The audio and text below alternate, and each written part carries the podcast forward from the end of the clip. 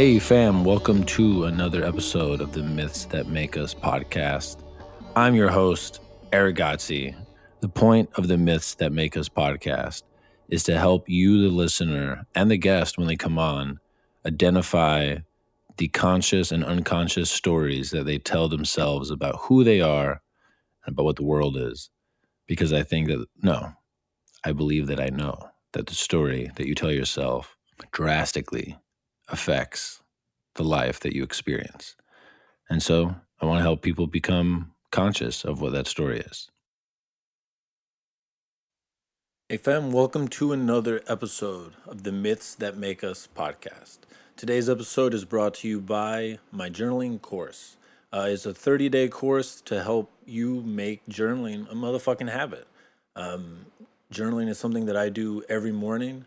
I actually didn't journal for the first time in the last two and a half months yesterday and ended up having one of the most fucking frustrating mornings that I've had in a long time. And it ended up in me having to talk to myself out loud for about three minutes to just get my shit back into alignment. But I truly believe that journaling is one of the most important things that we can do if we want to take conscious control of how we tell the story of our lives to ourselves. And um, I've gotten really good feedback on the course. And so if you're interested in making it a habit, I'd recommend that you go check that out at erickgodsey.com. Today's podcast is with Alex Nelson. Um, he is one of the members in the Fit for Service Mastermind that I am a coach for, and he's one of the people that I resonate the most with within the group because I see a lot of me in him. Uh, he is someone who is very interested in deconstructing the stories that he has told himself that has led to the life that he had, which included leading him to um, attempts of suicide, uh, deep bouts of depression, and he shares his huge transformational moment on this podcast. It's incredible. He's an incredible human, and I know it's going to inspire you guys. So, I hope you enjoy. And as always, thank you for your attention and your love. I fucking truly, truly appreciate it. I love you guys. Namaste. Alex, thank you for coming on the podcast. I actually just got off of a Zoom call that you did for the Fit for Service Mastermind that I'm a coach for, and I got to be a student to you teaching and what you did was pretty fucking dope and that's honestly that doesn't give it credit but what you did is you took the 12 stages of alchemy and mapped it onto the 12 stages of the hero's journey and found that it's a per, almost a perfect one-to-one match and we are going to get into that for sure mm-hmm. but there are a couple of questions that i like to ask at the beginning of the podcast to kind of anchor everyone listening so they can properly project their own parts of themselves onto you because they have no idea who you are. Mm-hmm. So, to get started, let's say that I met you right after you just did something that put you into a flow state, and I asked you, Who are you? What do you do? What would you say? It's a great question. So, first of all, thank you for having me on, Erick. I super appreciate it and appreciate all of your mentorship over the past year and a half. If you met me right after I had dug deep into a flow state, I would say that what I do at a fundamental level is I try to find new ways to allow myself to think more clearly and become more aware of my inner stories. And then my fundamental purpose is to then communicate out those fundamental stories that I find within myself. What would your best friend say who you are and what it is that you do? Mm, that's a great question. Besides, man, that guy's an asshole, but he's really funny. They might say, uh, they might say that what I do is I help people get from point A to point three that they didn't even understand was a fucking option. and mm. then I help them get back to the point B that they thought they wanted, but is actually something different than what they wanted. I love that description. I've never heard it put that way. How would your romantic partner describe who you are and what you do? Hmm. It's a really good question. I would say that she would describe who I am as someone that cares deeply and someone who through all the permutations of different things that I do is aiming at helping others wake up and rise above their stories. How would your mom describe you and what you do? I think she'd go, You run a podcast, right, honey? and how would your dad describe you and what you do? Probably in a similar vein. I think I think he might take he might need to engineer more of a story than that for himself to go, yeah, well, you're coaching and helping people, but probably a similar level of like, he's doing something with that there internet. How would your God describe who you are and what you mm. My God would describe me as the summoner.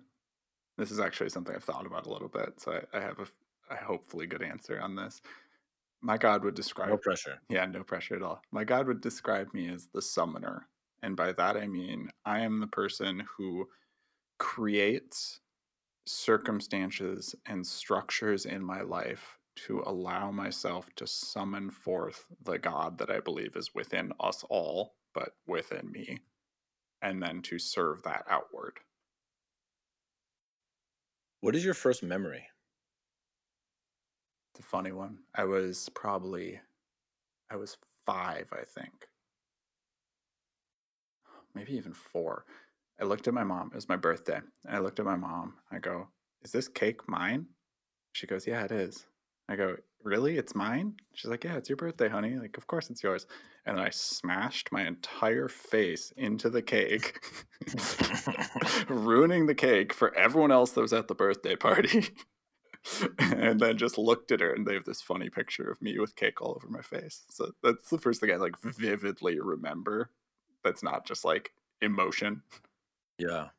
What's hilarious, and it's because I know a little bit of your backstory, but I really feel that the first memory we have kind of sets the tone of our ordinary world that we have to overcome and i know that for you addiction was a like was and we'll get into that story but it's almost like this is my life and then the emotional reaction to it is i'm going to shove my entire face into it and ruin it. Yeah exactly. It's funny too because it's almost you need i love looking at that moment and kind of thinking about it two ways exactly how you described as a predecessor as a precursor to some of how i would later react to other stimulus and also as one of my greater strengths which is yep. to be disagreeable and flip the fucking table when I think it is just to do so. Yep. And it is often that in you know, and this is one of the core ideas in Jungian psychology, in the cave which you most fear to look lies the greatest treasure, that whatever the primary quote unquote shadow expression is in our life, if we overcome it, it becomes our greatest skill. But we will we will get into all that alchemy soon. Um, what do you remember being the first story that really captured you as a child, either a movie or a book or something that your parents told you? Yeah, it was Lord of the Rings. Actually, it was The Hobbit. And the first, it's so weird. Like, The Hobbit was the first book I read. Now, by that, I mm-hmm. don't mean like my parents read Cat in the Hat and stuff to me. But the first book I consciously sat down and read was The Hobbit. And it took me five hours to get through the first fucking page because none of the words I knew what they meant. Mm. But my mom loves reading, and I think I saw her reading. I my best guess is that I saw her reading that book perhaps more than any other book she was reading more often, and that piqued my curiosity into it. And once I was able to start digesting something of it, that story grabbed me in a way yeah. that is hard to describe. And what I love is the symbolic interpretation of that is that for most of us, the symbol that our psyche will use in dreams to represent our soul, uh, specifically if we're male, and there are technical reasons for this Mm. that we can dive into, but is the relationship with the mother. Mhm. And that as a child, you watching the mother literally guide you to the story that would then go on to guide the rest of your life. yeah, no doubt. So this is my favorite question to ask, and it's that if you were, let's say that you're a father and that you have a child, and it's and they're a curious ten year old, Mm. and they're asking you for a bedtime story, and you're going to tell them your version of The Hobbit, that's going to span three to four minutes. Mm. How would you tell it, and can you tell it to us as if we were the curious ten year old? And the caveat I want to put there is, I'm not asking for you to recite it from memory. Right. I'm asking for you to feel into the experience of being at the edge of the bed with your child. Mhm. And you're just going to tell it from your heart to them in four to five minutes. Perfect. Okay. Well, son, today I'm going to tell you a story about the bravest pig that ever lived. And this story is a story that changed me in a lot of ways. So, once upon a time, there was a pig, and this pig was living at home and he was just enjoying he he'd eat from his trough every day and he'd just be just downing food and he just he's living his life and he's loving it and the sun feels good on his skin and all the other pigs are there with him and he's living his life around all of his friends but he had he had a little sense inside of him that perhaps perhaps there was more than just feeding himself on slop every single day so one day the pig's good friend the owl comes into town and says to Mr. Pig, says, Mr. Pig, wow, you you are just living the life every day. You're you're just existing and you're eating and you're you're just loving your friends. But have you ever thought about exploring out into the world? And Mr. Pig says, Well, Mr. Owl, I, I've never really thought about the outside world much. I know there's a lot of scary things out there.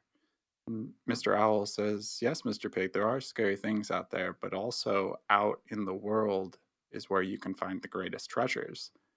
And Mr. Pig says, Well, okay, that's interesting. And Mr. Owl leaves, and Mr. Pig thinks about that. He can't get the thought out of his head that there could be greater treasures if the things that he was experiencing were so good. What could be out in the world? One day, Mr. Owl comes back and says, Mr. Pig, I'd like to bring you on an adventure. Mr. Pig says, Okay, Mr. Owl, I think I can do it. So they go off together and they go out into the world and they they find a deep cave underneath a mountain. Mr. Pig gets lost in this cave. And in this cave, he's looking, but he can't see, and it's too dark, and he's not comfortable and he's not feeling well. He hasn't eaten. There's no sun on his skin. And in the deepest part of the cave, he finds a mirror. And in that mirror, he looks in and he sees himself for the first time. And as he sees himself, he notices that he's gotten very skinny. and he thought he had been eating so well he emerges from the cave and he escapes and he finds Mr. Owl again. And Mr. Owl says, Mr. Pig, where were you? What'd you find in the cave? And he goes, I found a mirror. And in that mirror, I saw myself for the first time. And I saw that I was skinnier than I thought. And Mr. Owl, who was wise, said to Mr. Pig, You thought you had been nourishing yourself on food for all of your life but you had been not eating anything of real substance. Mr. Pig said, You must be right, Mr. Owl, otherwise, how could I be so skinny? So then Mr. Pig went off into the world and he adventured far and wide. He found many treasures, but more than treasures, he found food that truly nourished him and filled him up. And when he returned back home to Pigtown, all the other pigs remarked, Mr. Pig, you've gotten gotten so large. And Mr. Pig said, Yes, I've found the things that truly feed me. The end. What I love about that is I think you might be the first person to actually try to convey one of these myths into a story for a child's psyche. So I just want to say, crushed it. Thank you. And what I find is that the way that we retell this story, we cannot help but tell our story. Mm. And I know your background. And so I'd like to invite you to what was your Mr. Pig story in the sense that what was your ordinary life where you thought you were feeding yourself, but really you were starving your soul? What brought you to the mirror? And then what did you find to be the real sustenance? Mm. Beautiful. So I think when I was 15 or 16, I started I started drinking. I drank for the first time. I went to a party and I discovered how fun it is, which fair enough. Drinking's super fucking fun. I think most people enjoy it, at least in the time that you're doing it. And I noticed that a lot of the sort of voices in my head that were telling me don't be honest, don't be don't be yourself fully, those voices would go away when I would drink and I was able to really fully express who I am and just be charismatic and charming. So from the time I was 16 through the begin the end of the year I was 20 and the beginning of the year where I was 21, I I was drinking a ton. I knew where all the good parties were. I had completely constructed my ego around being good at meeting women and being seductive and how can I know where all the best places to be are? And ooh can I get into that exclusive club without having to pay a cover? and all these things were stories I had built myself around. And I had a moment where I lost a job when I was freshly 21 essentially and I I lost a job that was really like for someone who didn't go to college, I was managing an off-site location of a of a manufacturing company and like overseeing 10 employees and just like doing very well for myself, but I was drinking so often. I was drinking 4 nights a week to black out all the time. I lost that job because I was missing days. I I wouldn't show up and you know I was probably missing at least a day every other week, but realistically probably like a day a week, which is just doesn't fly for very long. And that was the first like slight wake up call, but I lost that job. And the only positive reference point of something that I had really built that was healthy went away with it. So I kind of spiraled deeper and I started drinking even more. And I, I was just really not taking care of myself. And I got to a point where I was out one night with some of my friends and I I went to a bar and they wanted to go home early and I was like, okay, that's great. Let's I'm staying out. I haven't even talked to any I haven't talked to any women yet. How am I going to go home this early? And they they're like, "Okay, well, all right, see you later. Well, we're going to leave." And I was like, "Cool. I can get myself home, no big deal." And as I'm at this bar, I had two, maybe three drinks and then nothing. I black out. And I'll give the short version of the story for the people listening, but I I come to and I a guy is like trying to pull my pants down. I'm in a room I don't recognize. I'm in a place I absolutely don't recognize. And as I sort of just like groggily like shake my head, like kind of that reaction at first was, is this a dream? And I come to and this guy was trying to get my pants off. He had them about halfway down around my legs and like I kind of push him off of me. I'm six three and he was, I don't know, five four let's say five five, and I kind of just like my legs felt like jelly, and I I get out of there, and in retrospect, I had been roofied, and it was a real wake up call for me because I had I had constructed so much of my ego around feeling powerful and feeling like the things I were doing were so important. You know, getting women, like that's to the outside metric. If you're the guy that gets all the girls, you're you're fucking you're killing it. Everyone will tell you, I wish I had your life. But if you don't wish you had your life, then you don't know you don't know where to turn next. And this was a wake up call for me because it really caused me to go, oh fuck, all right. I thought I am so strong and so important, and so powerful, and this can still happen to me. So what else can happen to me that I've never considered? So that led me down a long path of listening to a ton of podcasts. And as I started to listen to more and more podcasts, I started to let a glimmer of hope in that perhaps I was someone who was salvageable, that I was someone who was worth saving. And it kind of led me to psilocybin mushrooms, which have been a huge teacher in my life. But the first couple times I did them, I went through sort of a transformation from, I mean, literally over the course of six months, I did four separate ceremonies. And over the course of those six months, I went from drinking three to four nights a week to drinking not a single drop of alcohol for an entire year. And really not only transcending my relationship with alcohol, but also transcending the story behind it that had caused me to have that addiction in the first place and to kind of catapult me forward into the future. So there's a couple of questions that come up. The first one, which I feel is the groundwork for the question I really want to ask is what do you remember being the first thing that you felt captured to become? Like for me, when I was a child, it was a comedian. And in hindsight, it was because I wanted people's attention.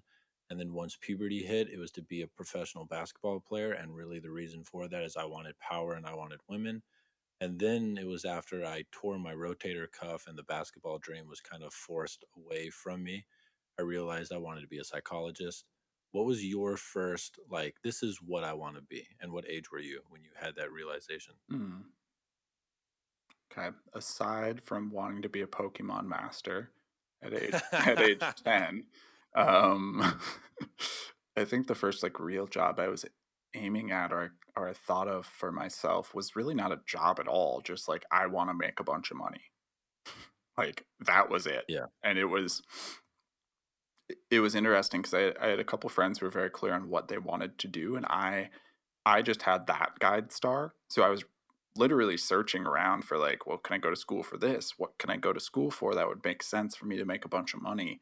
And in the end, I was like, oh, I can make more money just like getting right into the workforce and like making money right away. And it, it was sort of my first, that was my first passion, if you will. And in, in retrospect, of course, money was a proxy for feeling important and feeling like I had succeeded in a material way that was provable. After that, I think the next thing I wanted to be there's a period where I wanted to be an MMA fighter, would to like yeah. a, a very similar vein of like that'll let me show that I'm a badass. Yeah. Took a Muay Thai fight, had a couple Muay Thai fights, and really, I did okay, but it it was really clear to me. I was like, am I going to sacrifice my brain for this? And from there, it kind of catapulted me into just like well, I'll just do whatever job and I'll make the things outside of my work enjoyable. And as I did that was when I fell even further into drinking because then I wasn't even aiming at anything. I'm just aiming at like, let me fuel whatever I'm doing outside of work. And that led us, you know, down that hole and then out the other side to where I am now. And where are you now? What is it that you're doing? So I'm doing a few things. Um, primarily, I work as a coach. So I help people as we said at the beginning, I help people go from A to two, which they didn't realize that they needed to go to, but you need to go to sometimes, and then back to the B that they thought they needed to aim at. And realistically, what I what I help people do in simple terms is I help them get clear on what it is that they actually want which I think is the starting point that is so often not acknowledged by coaches, is that many people have a story about what they want that they've never ever inspected it. And then people just jump right in and try to help them get that thing rather than going, let's take a step back. let's figure out if what you want is actually anything you really want and then analyze that and move forward. So that's that's the primary thing I do. I also lead retreats and help people kind of connect communally and go through sort of processes of transformation through different types of workshops we do. For people listening who don't feel like they know what it is that they want to do, if you could give them the first track to start to walk down, what would you offer? Mm. That's a really good question. The first track to start to walk down would be, I would say, just to analyze where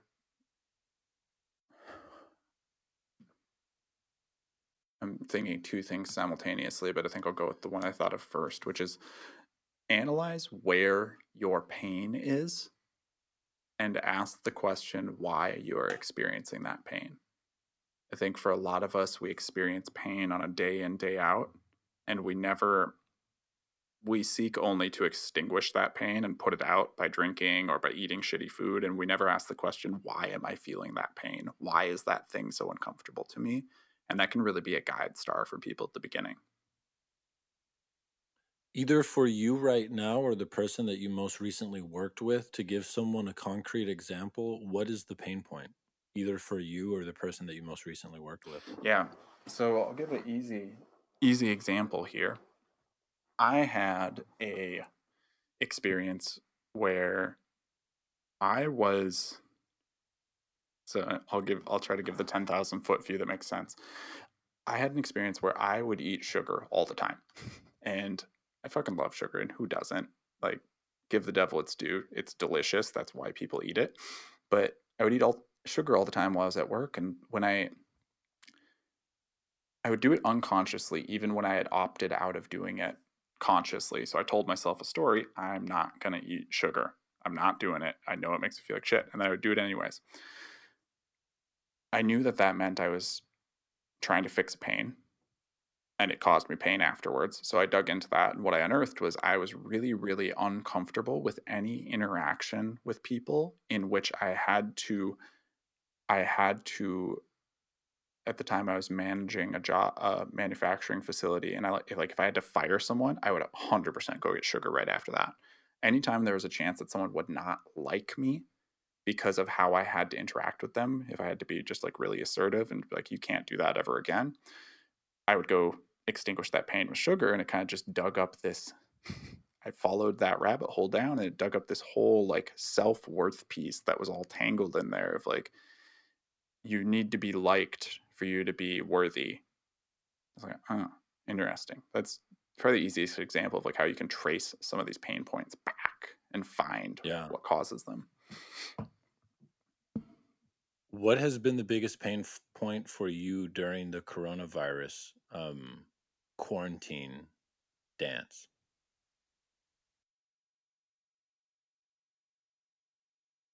So there was one right at the beginning, and it's actually been it's been really good since that. Um, the first thing though was I had to really I had to contend with the idea that both of my parents so like my mom works at a hospital. She's been a smoker her whole life. They're both above 60. Both of my parents are at risk in one way or another.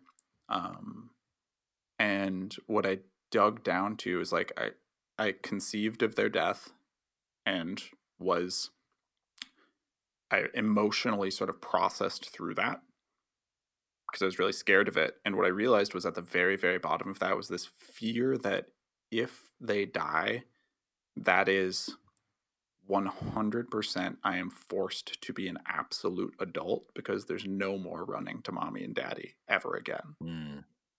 Yeah once I dealt with that shit, quarantine's been pretty good.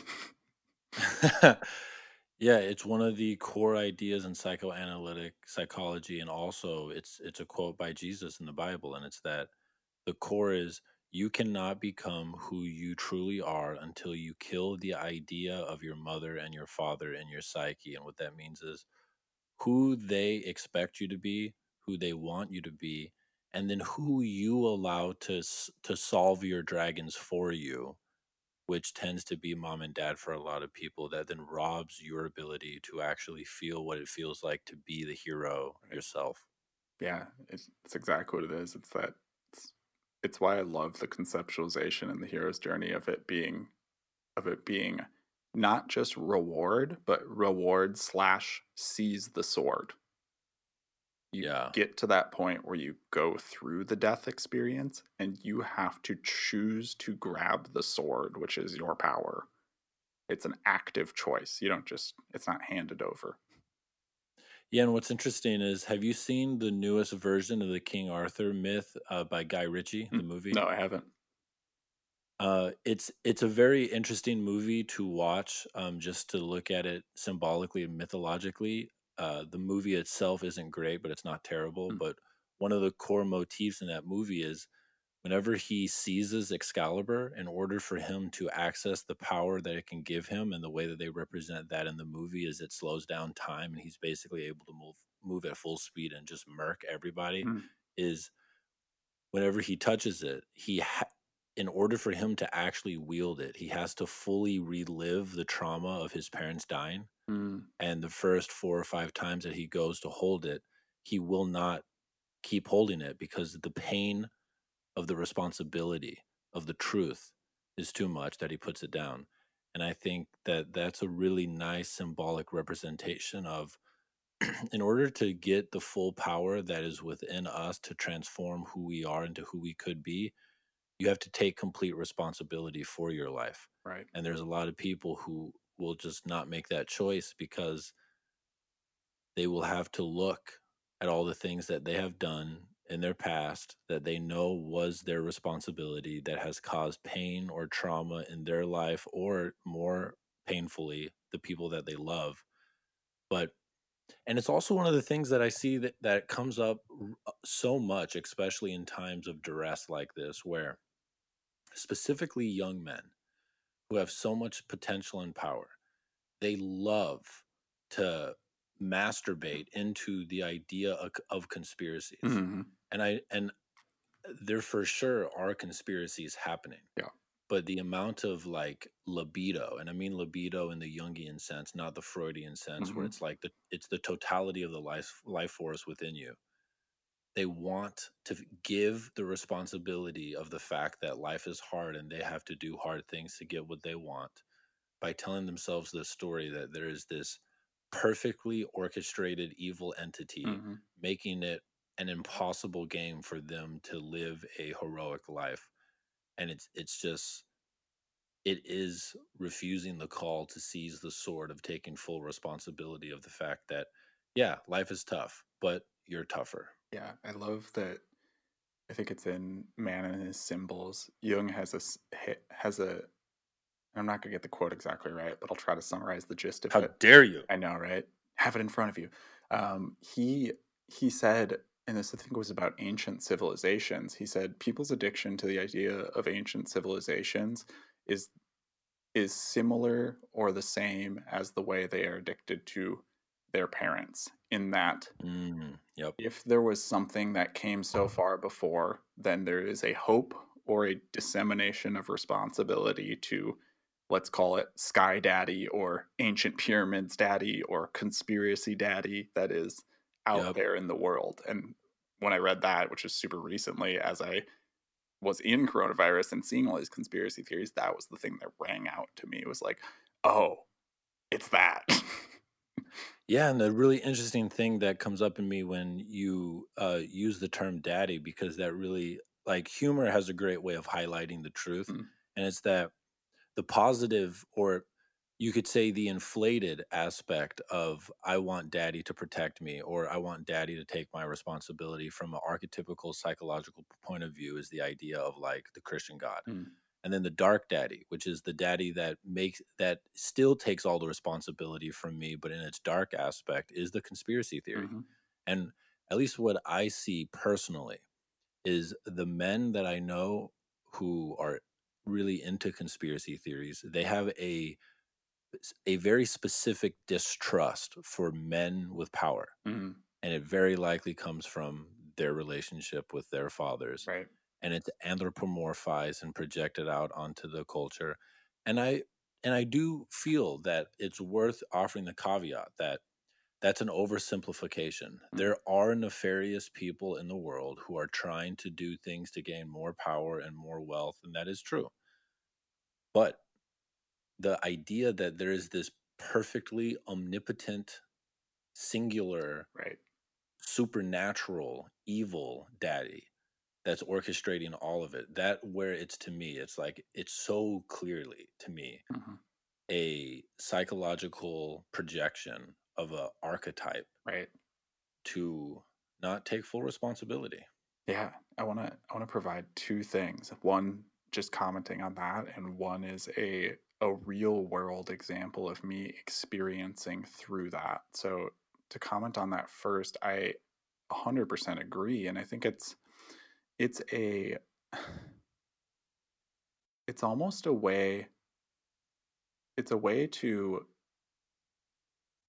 to throw your hands up in the air and go things are going wrong because of that there and not because of x y and z and the, the question i always ask myself internally is and i've heard you ask this as well is like if so then what? Like if that's the case what are you the per the individual going to do about it if there's a grand conspiracy are yeah. you personally willing to commit your entire life and being to fighting that conspiracy if not then what are you doing and i just want to offer a quick caveat because i think that that's mm. super important is i can feel a frustration come up in my body when people that i care about bring up these type of stories mm. and I I haven't known where it was coming from, and I've been sitting with it for the last couple of weeks, and yeah. and I've I've recognized it recently, and it's that I I can feel the hypocrisy because I can see that it is not embodied in their behavior that they believe it, mm-hmm. but they want to spend mm-hmm. hours and hours and hours trying to convince me of it. Right. And it's like I would be so much more convinced if I saw the way that you behaved is you never used your phone. Mm-hmm. You don't use 5G. You don't, you know, live on the internet and like it's it, it feels hypocritical because it's not embodied in the person that's trying to get me to spend dozens and dozens of hours to convince myself. And I also know that the reason why it creates this almost anger in me mm-hmm. is because I know how I need to operate in order to feel in alignment with my God.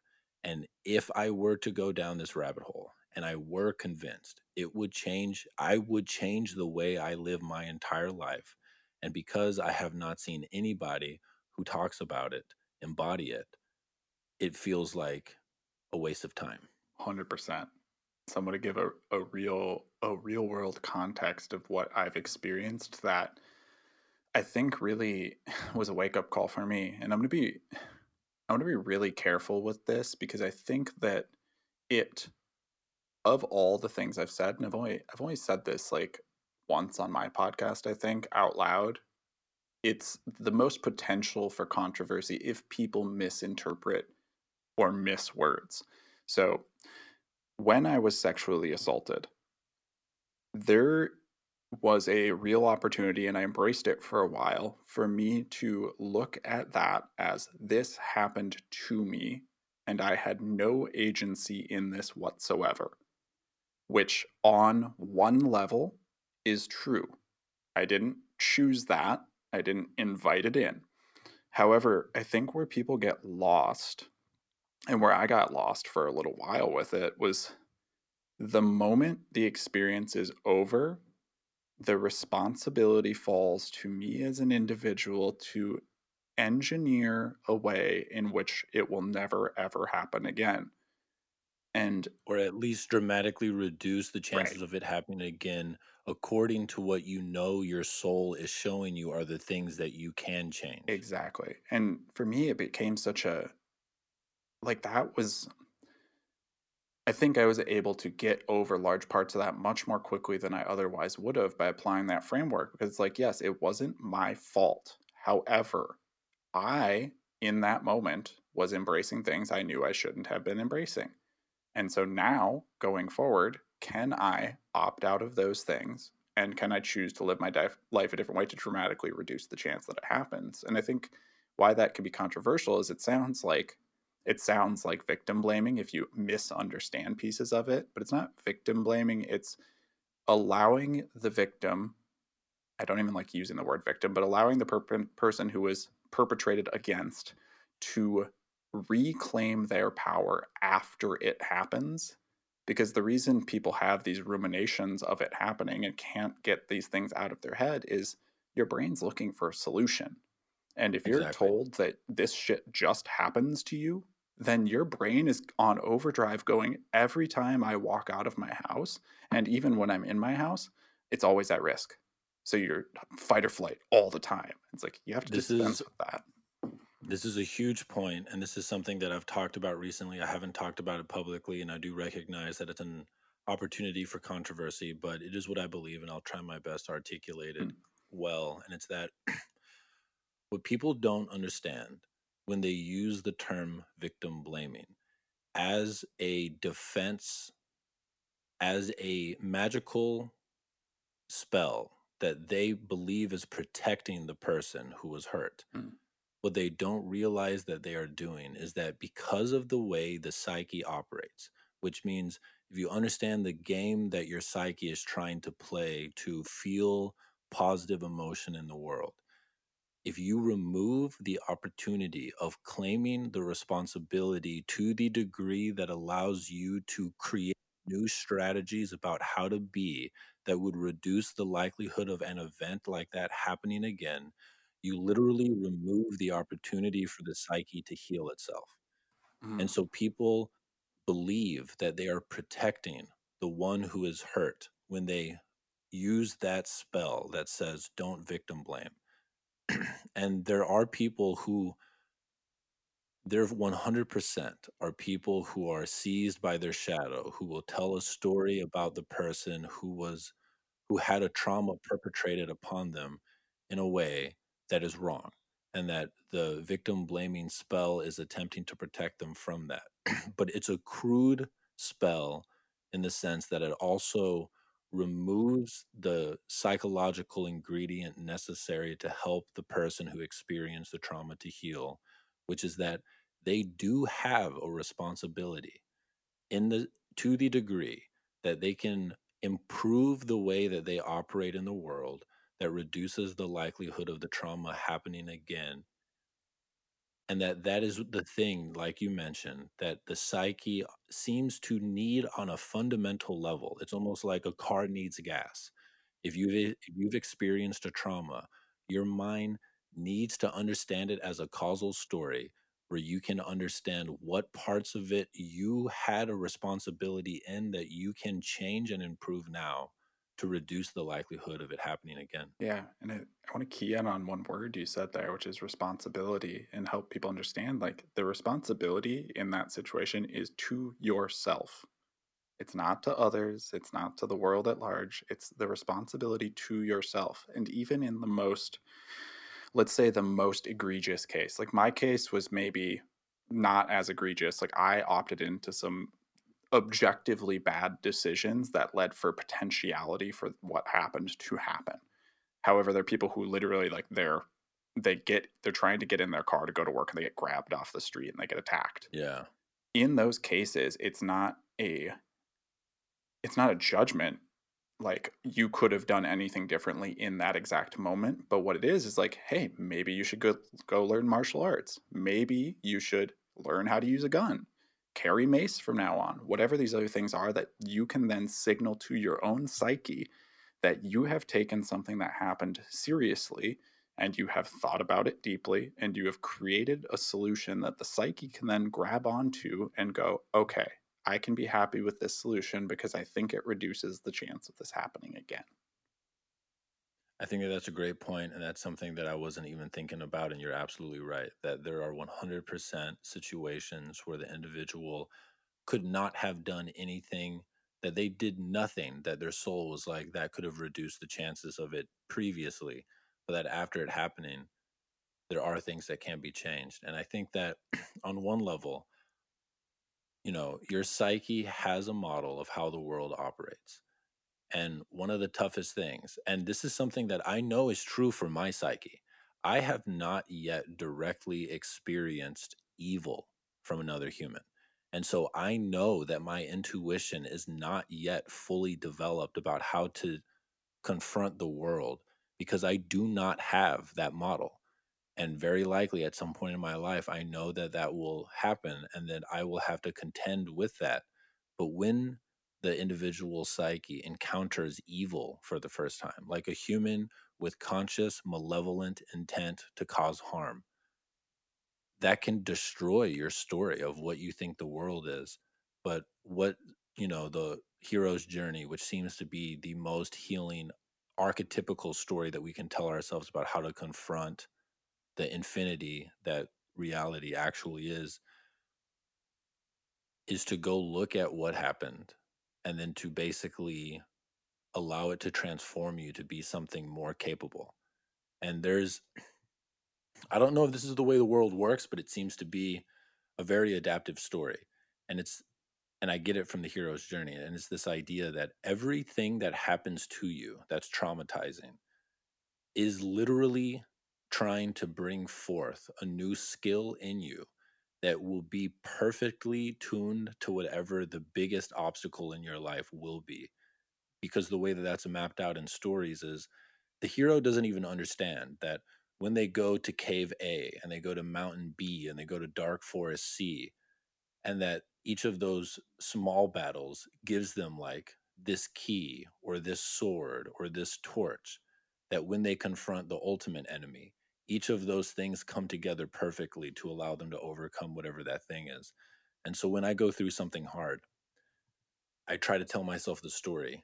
This is literally my soul preparing me by teaching me a new skill that will be perfect for some future challenge that my soul knows is coming. Yeah, I love that. And you can you can look at that as the useful story I tell myself is kind of to reflect on the opposite of that. Like, look, if you watched Lord of the Rings and Frodo, Gandalf walks up in the house, Frodo gets the one ring. And in that scene where they throw it in the fire in Bilbo's house, Frodo's house, it melts right there. And then the rest of the movie is just like Frodo pimping on hobbit ladies. Then that would be a fucking boring movie. Yeah. That movie would suck because there's no challenge, there's no intrigue. And if your life was lived that way, your life would suck. You would be so bored out of your skull. These, your soul would be malnourished. You'd be the skinny pig. 100%. So it's that's the story I tell myself is like the challenge arises and it it can fucking suck sometimes, but the challenge arises so that the movie of my life is this beautiful arc. And the challenges that arise are equal to my ability to overcome them. What do you see as your Mount Mordor that you have to throw a ring into? Like, what is the biggest thing that you see yourself spending your life trying to face? it's a difficult question. I I think there are two main things. One thing I've become aware of through all of the people I've worked with and all of the work I've done on myself is that there is a a need of agency in someone being helped. Someone who is suffering needs to opt into the choice that things could get better for things to ever get better. And I think if I could fix one problem in the world at the snap of my fingers, it would be to figure out a way in which you can clearly and consistently break through into someone's psyche and help them to understand that when they tell themselves the story that things can get better, that is what is the key to open the door for things to get better. Actually, I don't even need Amen. To, that's the one. I don't need to say the other one. And what's beautiful is that um you like I've told you this before, but I feel like we are basically this like here's one way that I think about it. I think that there's maybe 20 different types of souls that have chosen 20 different types of gods to bow before. Mm. And I think that one of the gods is how do you most effectively help the human psyche heal itself? Mm. And so those are psychologists, psychiatrists, healers, blah, blah, blah. Like there are people who kneel before the God of money, of power, of how do you help people love? How do you help people free themselves? Um, how do we help the earth? Like, I think that there's a core set of gods that people can bow before, and that you and I bow before the same God. Yeah. Which is essentially how can we help people heal the psyche? Or how can we help the psyche heal itself? How can we help individuals, you know, you know what I'm saying. Yeah. But I just wanted to say that I completely resonate and that I'm looking at the same star as you. Yeah, hundred percent, brother. Appreciate that. It's such a difficult. It's a, a difficult problem to grapple with. I think because there's a there are so many people waiting to be helped, but then there are even more untold multitudes of people who who by my current conception couldn't be helped unless I spent my entire lifetime helping that one person and then maybe I could get Yeah. through. And obviously like if I help that one person for 10 years, then that is 300 people I didn't help. So, Yeah. What is the thing that you're most passionate or interested in at the moment? it's a good question. Alchemy has completed a loop in my head, let's say, for the moment. Um, but that has really, really pulled my attention in a certain way. I think I've thought this for a long time. So when I was, I'll open up a little bit here about something I don't think I've talked about publicly at all. Um, when I was maybe 14 or 15, I started to get really into like reading these old like occult books, like learning about first it was Aleister Crowley. I was like, this dude's fucking Yep. interesting. I should learn about Thelema and learn about the religion he created and all these rituals and all this magic stuff. And I think on one level, it was serving a need in me to feel to feel in control of things that seemed so out of control and the ritualization aspect of magic and of just all of that helped me to cope with reality because I felt like even if things are spinning out, I was able to ritualize my life and then therefore have an effect. And I think that's a useful framework for anyone. But I think there are so many of these old systems and stories that, and alchemy is certainly one of them, that are just disregarded as, well, yeah, that's just black magic mumbo jumbo that people, when humans were barely even fucking humans, they were just like apes with apes with houses. They they were using these things, but when you start to understand, these are rather. oh man, the the image that washes over me is that these were f- some of the first sprouts coming above the ground after a big rain and these are some of the first pieces and systems that the human psyche and the human consciousness as it began to emerge constructed these ideas and i think as you understand these ideas you understand yourself on such a deeper level than without using them Yeah, the thing that comes up is that those are the first plants or the first sproutings after the long rain of how the psyche can heal itself in the context of culture. You know, because I think that before culture, there was an intuitive connection to allow the psyche to do what the psyche does. Mhm. But once you create culture, culture seems to be an amplification of the rational part of the mind Mhm. which is the part of the mind that's incredibly powerful and helps us transform the physical world. But it's also the thing that most inhibits the connection to the unconscious. yeah And it seems to be that these first systems, like alchemy and a lot of these magical systems, were the first yawnings of the psyche trying to find an integrated state with culture. Yeah, hundred percent. I think it's important too as you as you look at these old systems. You just don't. It doesn't mean you have to take everything for granted. Like I believe this is all true, but as you interact with some of them, you can find the pieces that are true enough to be useful to you. And that Yeah, and the way that I see it useful, is they're ores. Right? you know like yeah, they're precious metals and like one thing like i forget where i heard this quote but it's an artist takes the wisdom from previous generations and just remakes it for their culture or for their zeitgeist for their time and i feel like the call of anyone who feels that they are a healer of anything psychological and a lot of things biological that these are the ores that we've inherited from previous generations of people trying their best to basically articulate what is the most healing way to orient to the psyche in the modern world. And, you know, if you're a healer, I think the call is these systems have some precious metals for you to put into your forge. Absolutely. What is a question that is on your mind right now that you haven't answered? Hmm. I think, and you might you might resonate with this question, or you may even have some good answers for me. I think the question that I'm grappling with right now is are these super admittedly esoterically nerdy things that I'm interested in palatable but more importantly than palatable, monetizable in a meaningful way in that I can find better ways to get paid to grapple with them. That's probably the biggest question on my mind. And for you specifically, what would be a better way?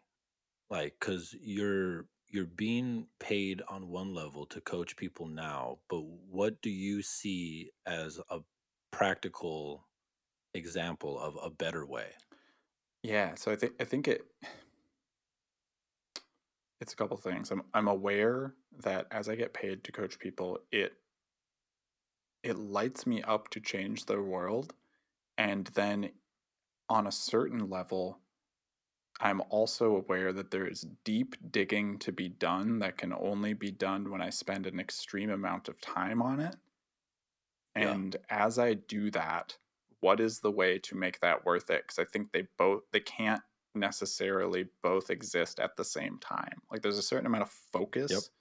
and obsession that comes with unearthing something that can shift things. That's not just a complete like taking what someone else said and going like let me apply this. It's like if you want to unearth something great you have to allow an obsession in but then how do you make that obsession sustainable in some sort of way 100% and I've been grappling with this and I'll offer you what my current hypothesis is that I'm running and Mm. it's that coaching one-on-one or with small groups is the laboratory where you can experiment. Mm. And then after you've experimented enough where you've extracted out at least one core thing that you see works for almost everyone, you take the time to put that into a course. Mm. You make that an online course that can scale. And then once you have that foundational course, you can then offer a group coaching experience where it's it's like one coaching experience for you, but you can work with 10 or 20 Mhm. people. And then once you've laid that foundation, at least for me, and I can already see that you have this, you podcast the entire time to grow an audience. And then once you've tested it in a course, and maybe you make one or two or three courses, and by the time you have two or three, that's enough to free you up significantly. And you can have a couple of one on one clients to continue to hone the laboratory. But then as the podcast grows and the course shows that you know what you're talking about and that it works, then that opens up the opportunity for a book yeah and a book scales. And then once you have that first book out and you have the courses, that system can keep feeding and it can keep growing. Mm. Because the thing that I'm most, the thing that I'm trying to protect my entire life is my ability to use three to four hours of uninterrupted time every day to go deep into studying and alchemizing these things personally. And then I, I do almost no one on one coaching. Um, and I'm trying to make these courses for these foundational skills that I've seen work in people's lives. And that's how I see it is it's basically small coaching as a laboratory, courses as a proof of concept, and then podcasting and books because those scale, and then just ritually and spiritually guarding those three to four hours every day. Because what it seems to be is what researchers show is like the human brain can only be in deep flow state for about four hours a day. Mm. If you get over that, you're probably getting into mania and that you will have a come down that will that will be the price that you pay for exceeding that daily allotted energetic payment. And I do have times like that where I get manic and I might go a week where the flow state's actually like six to eight hours, but then I have the come down.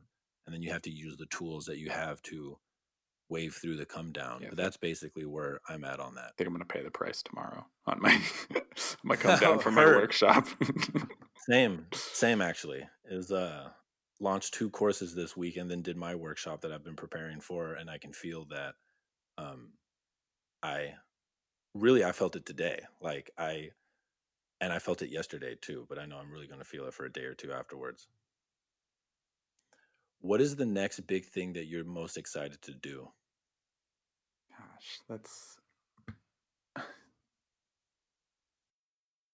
if I have a fault, which I have many, so of course I have faults. One of my biggest faults. What? you too? Oh fuck! I thought it was just me. Um, one of my biggest faults is that I. One of my biggest faults, and also one of my biggest strengths, is that Yep. I focus so wholly with the entire intensity of my being on the only thing in front of me in that moment. That sometimes, in a moment like this, where I've just finished something that felt like I was birthing, I find myself with a couple days of kind of floundering of like, what's the next thing I'm focusing on again? What am I supposed to be working on?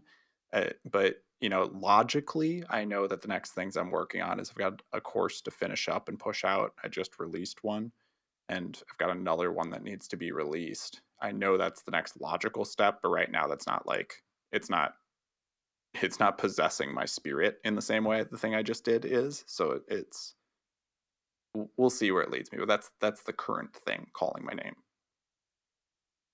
So the question that I like to end on is let's say that you are at the last day of your life and that you know that you will die peacefully in your sleep at the end of the day and you've accomplished everything that you've wanted to do in this life. How would you spend that last day and who would you want to spend it with? Mm.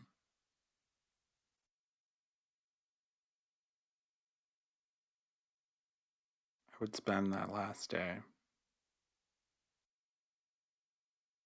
Number one, I plan to be old as fuck, but let, let's let's take that out of the equation so I can be mobile.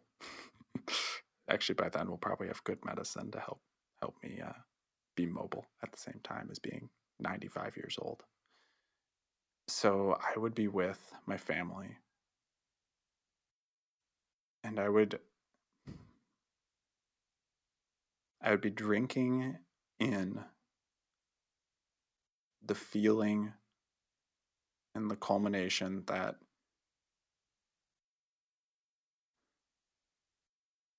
God, I don't even know if I know how to put this into words. I would be spending every moment I could in the presence of those I loved, knowing that I was always home with them the entirety of my life, and knowing that I always will be home with them the entirety of whatever happens after. And if you could leave a single message on a piece of paper for your family, what would you write? Mm. Seems so torn. What I just said would certainly be something I would want to write, but then also the tactical part of my brain would want to write something that's like not a fucking Rumi poem. it's like tactically understandable to my potential grandchildren. So I think what I would write is seek the things that call out to you, that obsess you, that take all your waking hours, and find the ways that you can bring them into your life and find the ways in which you can turn those into what you do. And that would be simply with the understanding that hopefully the children I had raised and their children had some propensity to not be terrible addicts through being raised well. Alex, thank you so much for coming on. Um, where can people find your work? Yeah, so thank you for having me on, brother. I appreciate it. Um, you can find me, my coaching, and I have one program out right now, which is called Vivid Visualizations. You can find all of that on www.throughtheveil.co. And you can also find my podcast on wherever you find podcasts. It's called Through the Veil with Alex Nelson, and Instagram, of course, at Alexander Diesel, which people always ask, is that because you think your diesel is fuck? No, it's not. It used to be my favorite jeans brand, so I made an Instagram handle after it. So there we are. Those are the best places. Thank you again. I love the work that you're doing in the world, and I know that you're going to get that last day the way that you want it. Thanks, brother. Appreciate you.